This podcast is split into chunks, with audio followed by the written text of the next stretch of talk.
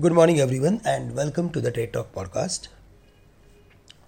Uh, on hopes of softening CPI inflation, US markets rose and closed at the day's highest point.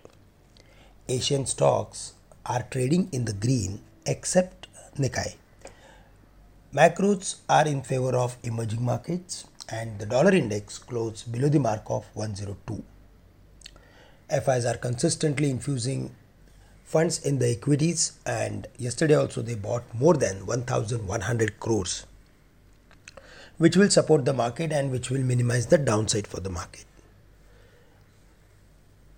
Also if we go through with the overall setup of the indian markets then uh, yesterday also we saw some selling pressure close to 19500 levels but at the same time 19400 acted as major support for the market so broadly, the markets are still in the range, and till the markets are not crossing 19,530, we are going to see range bound sort of activity. But above 19,530, certainly we are expecting market to hit the levels of 19,600 or 625.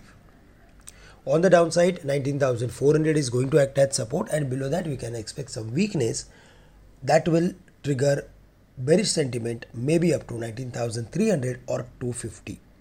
For the bank nifty, there also we saw good amount of profit taking at higher levels. It closed below the mark of 44,800, broken the level of 44,700 during the day. So the next level to watch out for would be 44,500 where the bank nifty is having excellent support and we should be contra buyer close to those levels.